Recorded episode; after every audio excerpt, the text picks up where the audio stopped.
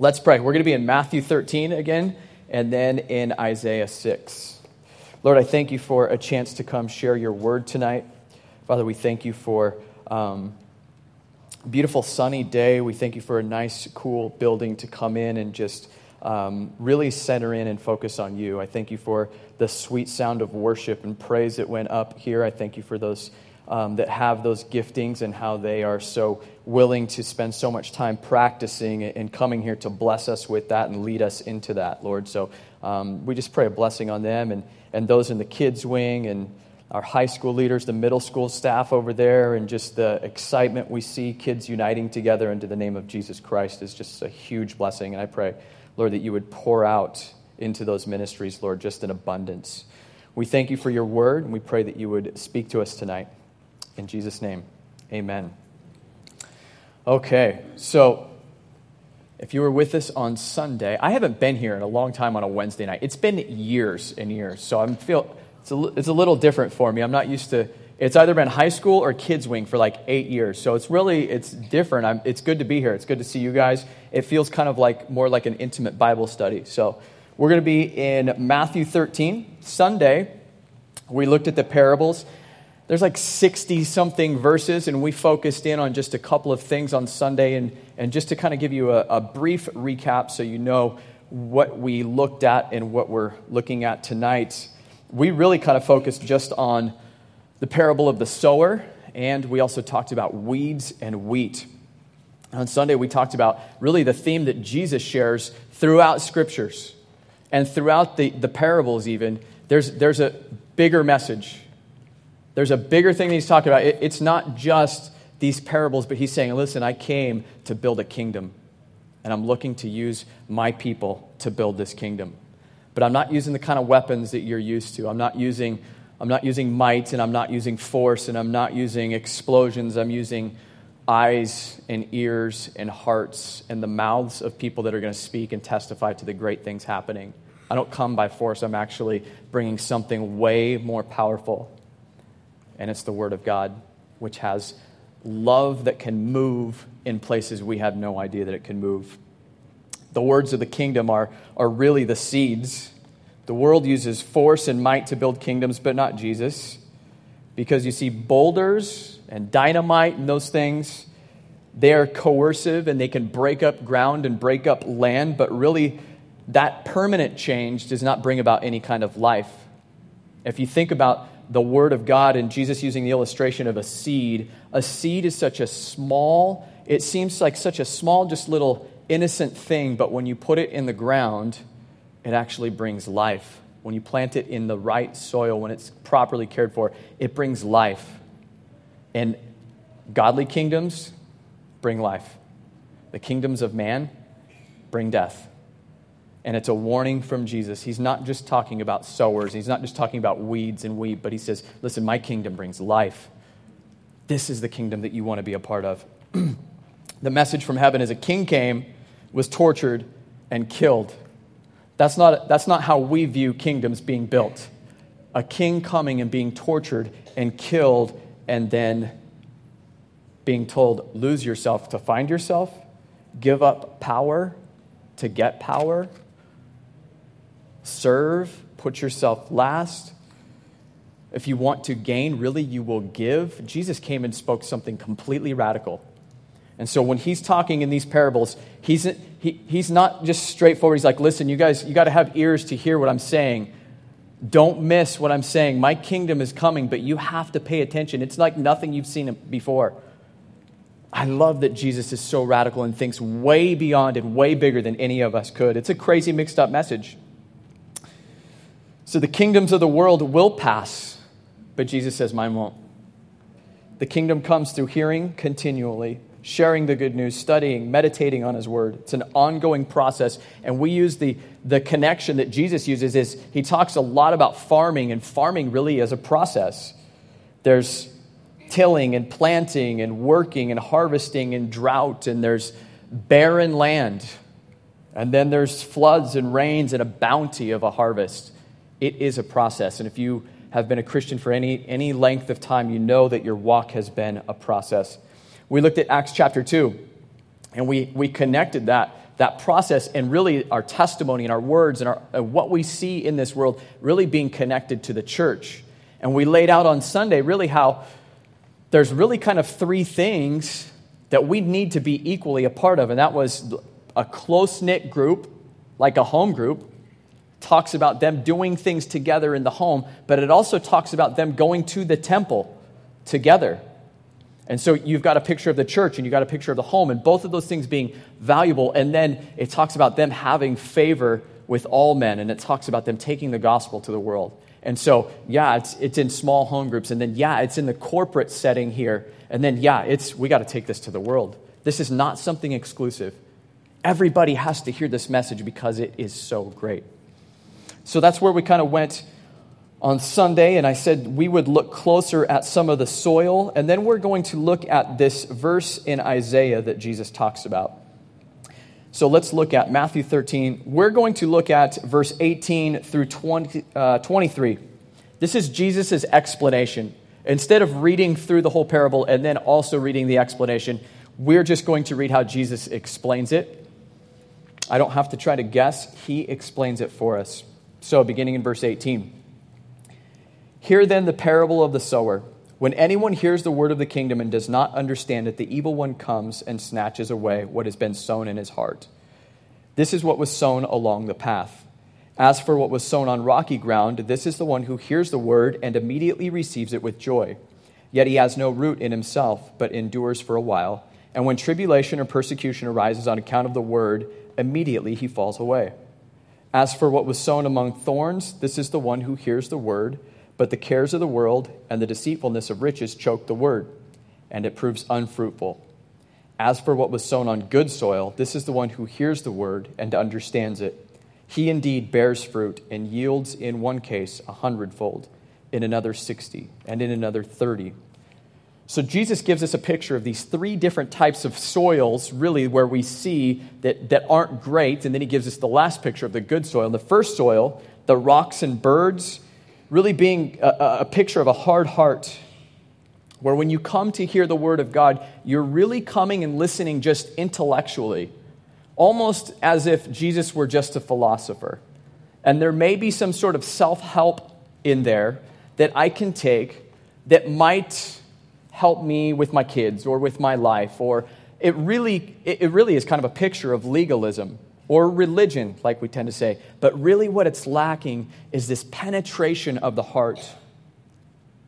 If you've never experienced that moment where, I don't know, for me personally, it's been like in a worship setting. I remember a few years ago, right, sitting right over here, and it was dark, and I think it was maybe Jason Patton or Chris Martinez, and they're singing the words of the song, and I'm just meditating on what it was, and I just couldn't control it.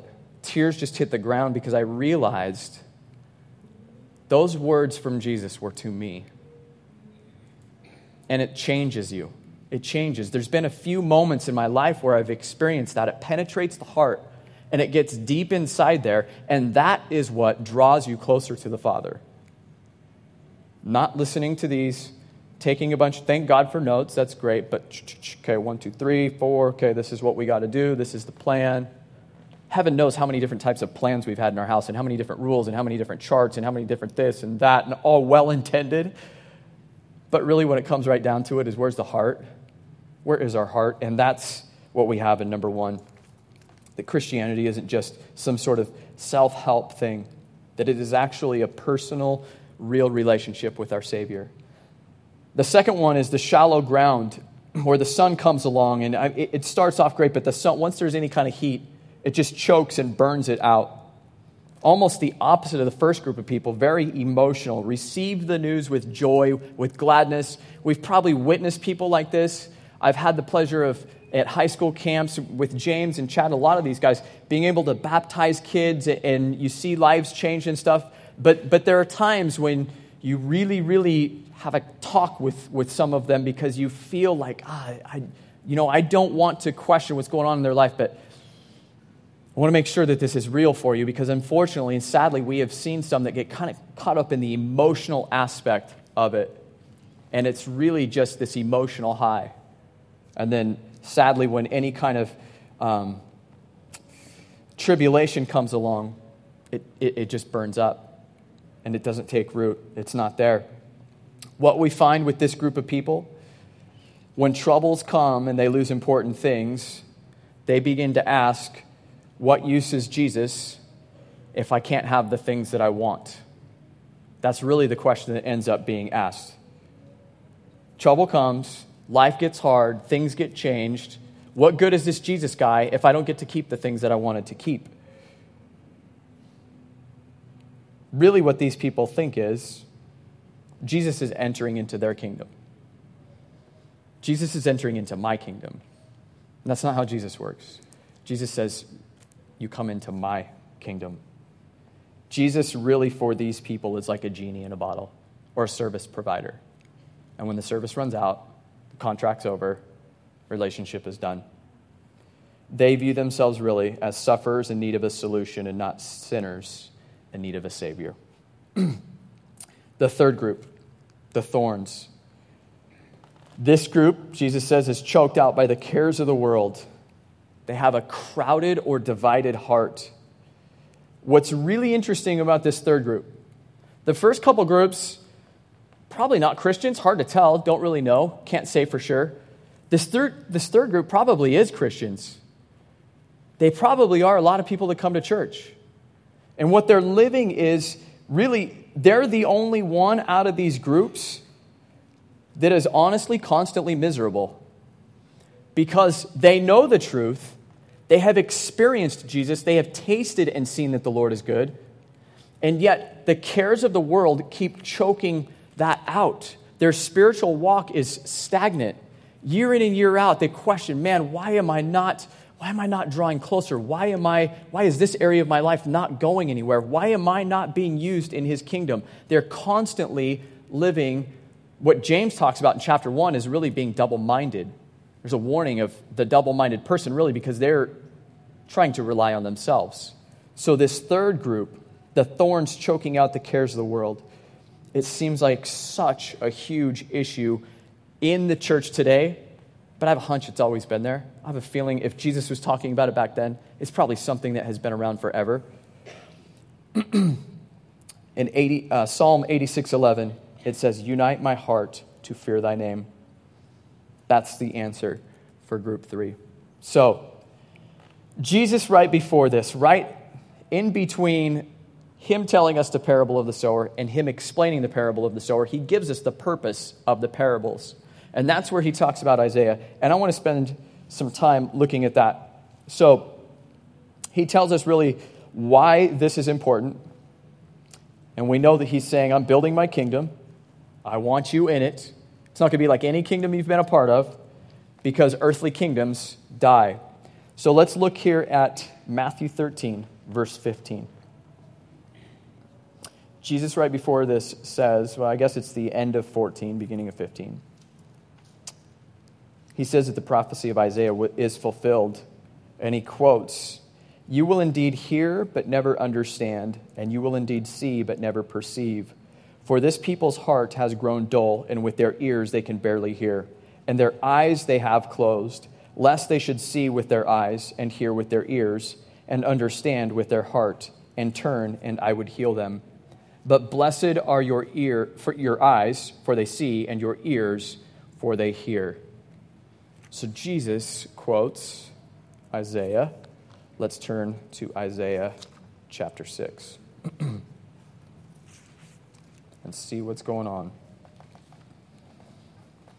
Jesus mentions here, when he talks about this verse from Isaiah, he talks about a hard heart. We see this hard heart brought up. We see hard heart. We see dull heart. I don't know about you guys, but I get bothered when I see that. I don't like to see that makes me feel uncomfortable, makes me want to examine my heart, makes me concerned for other people. I want to put a little bit of contextualization to this statement and then look a little bit closer at more what I believe Jesus is talking about. What is the deal with this hard heart? It is a different coldness, I think, than, than there's two distinctions I'd like to make, I guess. Sometimes in your Christian walk, you're, you're obedient to God. You are serving with right intentions. You are walking uprightly. You are seemingly doing the things He's called you to, and you're still not feeling it.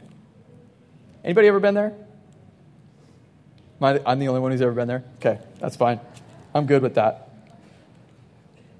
Let's try it again. Anybody ever been there? That's what I thought. In a season where you're just you're just cold to things. Shannon was with me on Sunday. I think you were the only one that raised your hand on Sunday. a season where you're just cold. A season where it's hard to find motivation. Where you, you feel like you got to put on the fake smile to come to church. You got to pray with the kids, but it's like, okay, Lord. And in your mind, you're like, okay, what am I praying about right now? Ever felt that? Just like, oh man, I feel something. It feels a little bit off. Listen, I've been in that spot where you're just kind of questioning and you're wondering, and maybe you wrestle with a little bit of doubt. St. John of the Cross refers to it in a book he wrote. Actually, it's a poem, but later on, it's named The Dark Night of the Soul. There's a name for it. That's called The Dark Night of the Soul. Richard Foster, in his book, The uh, Celebration of Disciplines, excellent book. Excellent, excellent book, especially if you've been a Christian for any amount of time or you're a new believer. It's a great book. But he talks about the dark night of the soul. And it seems to be this inexplicable doubt or struggle of crisis of your faith where you are just like, man, what's going on? They say Mother Teresa was in and out of the, the dark night of the soul for the last 50 years she lived her life. It's such a common and popular thing that Depeche Mode and Van Morrison sang about it, apparently. I didn't know that, but I, I was curious. Is, is this like a real thing, like for modern day? Yes, it really, really is. This is different. Jesus is not talking about the same thing. Ecclesiastes 7, King Solomon even warns about doesn't warn about it he actually talks about it he says it's better to go to the house of mourning than the house of laughter really solomon says listen those, those times when those times come it's good life's not a bunch of jokes hey have fun laughter is a great thing it is, it is a part of the joy of the christian but listen there are times when you're not feeling it press into the lord in those moments Press into the Lord. He is trying to woo you and beckon you and call you. And on the other side of those moments, there has been some amazing fruit in my life, but I've experienced those days. And I push into Him. Now, listen, it's really easy to push away at that time. It's really easy to look to the world. It's really easy, I'm not feeling it. I'm cold. I'm kind of frustrated. A couple weeks ago, something was going on. I don't know what it was. But I ended up frustrated about something. Fortunately, I was home by myself, and I'm not kidding. Actually, it was probably a couple months ago. I ate an entire box of Apple Jacks by myself. I know that sounds kind of like, oh, wow, whoa. I really did. I ate an entire box. I was turning to the world because I was like, this will make me feel better. Just shoveling it. Let's get another one. Let's go. That's my thing. I, 20 years ago was probably something different, but that right now is my thing. It didn't, it didn't help. It really didn't help. But that's what happens. Ah, kind of cold, kind of dark. Let's look to the world. The world's got all kinds of great things that they'd love to sell us that will turn things around for us. This is different. Jesus is not talking about that. What he's talking about in Isaiah 6 is a different kind of coldness. I have this buddy who uh, recently graduated from seminary, and him and I, every now and then, like to nerd out on some different things. And we had this awesome conversation recently about this. So you have to forgive me for the next five or 10 minutes because there's a, there's a few scriptures here that link together that, are, that to me are this fascinating thing about what Jesus is talking about. So follow closely. If you're a note taker, take, take copious notes. But if not, just put it away and just let's just marvel at this. Matthew 24 12 says, And because lawlessness will be increased, the love of many will grow cold. Because lawlessness will be increased, the love of many will grow cold. That's Matthew 24 12. So his question for me was Does love and obedience work the same way? And I was like, Hold on a second. What? I got to wrap my head around this for a second. He asked, and we discussed this we discussed this. Here's what we really as a culture think. Don't we really, really think, actually, that the cold hearted people are the lawless ones? Don't we think that people out there that are lawless are that way because they have a cold heart? Okay, that's kind of, I think, what we, we probably picture in our minds. They do those things because they're cold hearted, but that's not what Jesus is saying here. Jesus is saying the cold hearted, they're cold hearted because they do those things. They are cold hearted because they do those things. Okay? Because they are lawless. Now, what that means for us, follow. Follow. You're like, what? You're losing me. Listen, lawlessness then Lawlessness is the source of coldness. That's where the coldness comes from, is lawlessness. So, what is lawlessness? Really, what lawlessness is, is a world without God's word. It's the world. So, we could translate the world. When we're chasing after the world, that's where that coldness comes from. The coldness in our heart really is the fruit of chasing after the world. So, our attraction to culture, our attraction to the world, leads to what Isaiah 6:10 says uh, is a dull heart. Matthew 13 says, a dull heart. Matthew 24 says, this is true. Because of lawlessness, hearts will be cold. So here's what I see. You're like, what's your point? Here's what I see personally. If you have an attraction to the world, you're attracted to lawlessness, a world without God's guidance, ultimately.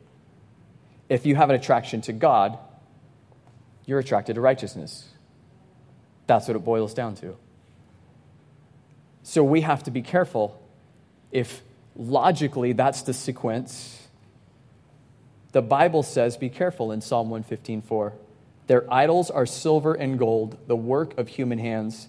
They have mouths but do not speak, eyes but do not see. They have ears but do not hear, noses but do not smell. They have hands but do not feel, feet but do not walk, and they do not make a sound in their throat. Those who make them become like them. So do all who trust in them. What is what was just described? Anybody? Lifelessness, death. Hands but can't feel, feet but can't walk. That's death. That is idol worship. And Jesus says, what the world is building leads to death. What I'm building leads to life. Proverbs 4:23 says, "Keep your heart with all vigilance, for from it flow the springs of life." Other translations say, "Guard your heart." Deuteronomy 4:9, "Only give heed to yourself and keep your soul diligently, so that you do not forget the things which your eyes have seen, and they do not depart from your heart all the days of your life, but make them known to your sons and grandsons. Let's read Isaiah 6, verses 8 through 13. It says, And I heard the voice of the Lord saying, Whom shall I send, and who will go for us? Then I said, Here am I, send me. And he said, Go and say to this people, Keep on hearing, but do not understand. Keep on seeing, but do not perceive. Make the heart of this people dull, and their ears heavy, and blind their eyes, lest they see with their eyes, and hear with their ears, and understand with their hearts, and turn and be healed. Then I said, How long, O Lord? And he said, Until cities lie waste without inhabitant, and houses without people, and the land is a desolate waste and the Lord removes people far away, and the forsaken places are many in the midst of the land. And though a tenth remain in it, it will be burned again, like a terebinth or an oak, whose stump remains when it is felled. The holy seed is its stump. Man, that is a dim picture.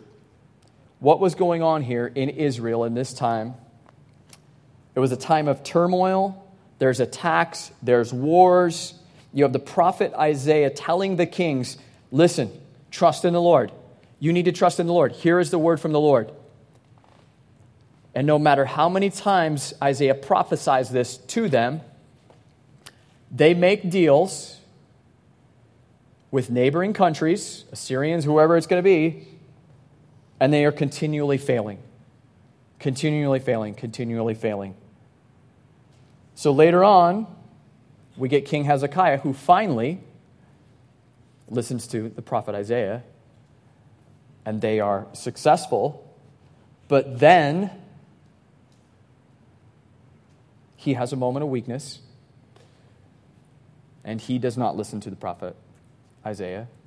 And long story short, they are overtaken and taken into captivity by Babylonia. So Isaiah is like, man, here's the warning, here's the warning, here's the warning, here's the warning, here's the warning. Okay, okay, okay. Finally get it right, and then it's boom, blow it. Man, warning, warning, warning. Okay, okay, I think we're on the right track. Pfft, blow it. Warning, judgment, warning, judgment, blow it. In the chapters from 1 through 39 in Isaiah, it's warning, judgment, warning, judgment, warning, judgment. 40 through 66, the end of the book. It's fascinating. Isaiah tells the people to have faith and patience. He describes the salvation and future blessings to come.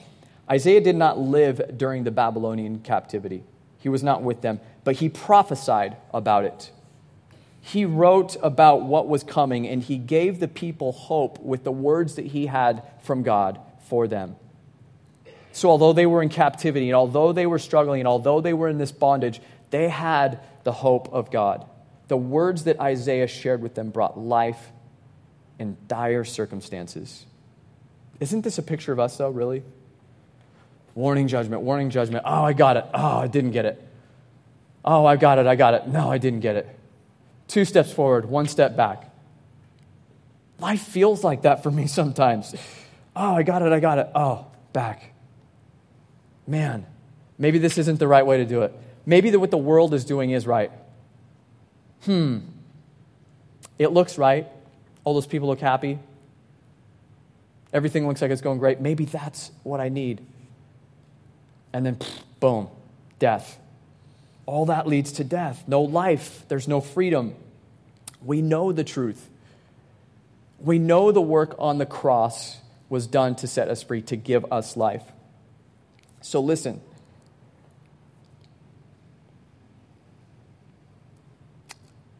I know life can be hard. I think we all do. I think we see this. Selena and I met with a mom just a couple weeks ago. She's working like two jobs. She has um, kids in her own care. She's a single mom right now. She's bawling. She's like, I don't know what else to do. She's at a total loss. She's trying everything she can. She's just broken.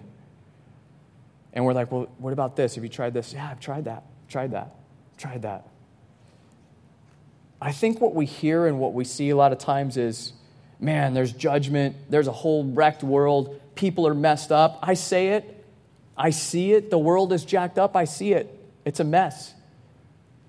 But I personally don't believe that people intend to go out and do that. I can't buy that. I can't believe it. I think it's part of the way the enemy has worked in it, in his plan for destruction. I don't think a dad sits in, in, in a hospital, whether he's married or not, and holds a baby and says, Man, how can I wreck this kid's life? I don't think that happens. I just don't. I don't think people plan to fail or blow up their marriages or their families. I don't think that's the intention of people. I don't think they get into relationships and say, Man, I want to see how I can sabotage this whole thing. Let's get married and waste all this time and money and effort and energy just so we can blow the whole thing up and ruin our kids' lives 20 years from now. I don't believe that about people. I think we see the struggle played out in life that, man, I want to do better. I want that life. I keep blowing it. I'm like the people of Israel for some reason. For some reason, I keep looking over there at what's going on in the world and in culture. And I know it's killing me and I know it leads to death, but I keep looking back. I see really hardworking, well intended parents. Sometimes when I'm out around town, I'm like, man, this person is a mom working this really, to me, kind of a boring job. And it's early in the morning and it's late at night and they have kids at home. And gosh darn it, they're doing the best they can for those kids. And it's probably not going to go well tonight because they're working late and the kids have homework and they're going to be a struggle. Sometimes I look at people and I'm like, man, you're trying. You want the best. You really do. You need hope. You need some hope. I would love for us to be people that see that, a church that sees that, that looks at God's people and says, man, yeah, busted up and broken and things aren't going well. And yeah, you've been kind of a jerk of a dad and, you know, you're not doing that great. But you probably would love to see things turned around. You're probably not enjoying it the way it's going right now. I see kids honestly looking for acceptance, looking for community, looking for a place to belong. I see dads looking around unsure, honestly faking like they know what they're doing and gathering a bunch of big, awesome trucks and toys and making a bunch of money and like, hey, this is just what we're supposed to do. But maybe missing out on different aspects of how they're really, really supposed to be pouring into their families, but they don't know. They're just doing the best they can. They're trying. They're looking at what the world's doing and say, yeah, I guess we got to do that. Let's do that. I see hardworking parents and people working crazy hours and crazy jobs, and really what they're looking for is a Savior in the world that's never going to come. What I see staring right back at them is culture with a hand out extended and a knife behind their back, really. Saying, Yeah, come on. I also see our Lord waiting patiently and desiring so bad for us to turn from the world, run to his arms, to find rest, to find water for our souls, to find purpose in our lives, to find real, pure, lasting joy, not fleeting up and down happiness, but lasting, pure joy that can weather any storm. I think for me and a lot of people, sometimes life can kind of feel like Hezekiah. Yeah, we did it. Ah, no, we didn't. Captivity enslaved again. Life kind of like a pendulum. Hits the sweet spot, yeah! Ah, out of balance again. Then, boop, back here we go. Oh no, back here. If you're somebody here tonight who feels that, know that in your time of troubling, trouble, in your time of wandering, in your drought, and your thirst, you can call on the Lord you can use the same name that, that Isaiah did. Isaiah called him the Lord of hosts, simply translated, an army of angels, or the, Lo- the Lord is all powerful. An army of angels. God says, Yes, there's coming judgment. I'm all powerful, I'm all knowing, I'm righteous, I'm a holy God. But at the same time, I can be all of those things and I can also be merciful, compassionate, and loving. That's our Father in heaven. All those things. A long suffering Father. So listen, remember, in the parable of the sower, you are the soil, not the gardener. You're the soil. So, what that means is, yeah, you want to get the rocks out and you want to get the thorns and the weeds out, but you have to call on the gardener to do that. The soil doesn't move the rocks, the soil doesn't uproot the thorns. The soil calls on the gardener, Jesus, to come and remove those things.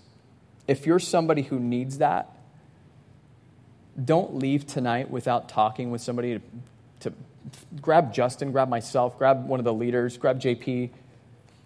Ask somebody for prayer before you leave. Jesus is the one who removes those obstacles. Now, I'd like to finish with this part. If you're not in that spot, I'm so glad. And hopefully, you've been paying attention to our, our, scriptures here because there's a verse in this chapter that gets quoted a lot. In the mess of this broken world, just like it was broken then, God says, Isaiah says, he heard the voice of the Lord say, Whom shall I send, and whom will go for us? And Isaiah said, Here I am, send me. Here I am, send me. Isaiah would literally be cut in half later on. Isaiah had a monumental task set before him. It was dark, dreary, gloomy circumstances. Isaiah said, Here I am, send me. We need messengers in this world who are willing to take the message, this message here that God asked Isaiah to take. The world, trust me, the world feels crazy and dark and, and, and pretty scary. It was nothing compared to what Isaiah was up against. Nothing, nothing compared to it. And yet Isaiah said, Here I am. Send me. We need you to spread seeds of hope, no matter what the soil is. It's a big church body we got here. We got people all over the place. Don't think because you see somebody come in every week or you see somebody that maybe looks a little bit older than you that they got it figured out. We're all over the map as a family. We all need each other. We all need seeds of hope. Like we talked about on Sunday, we need to hear the testimony of the saints. We need people to stop and say, "Hey, how's it going? How you doing? Let me hear your story." We need that as a church body. So, it may seem like a dark world. It may seem like people are crazy. They might be. I think we all are a little bit. God's church has always thrived in those situations. God's church has always thrived in the margins. He's looking to use his people, he's not afraid. We talked about it on Sunday. God said the gates of hell will not prevail.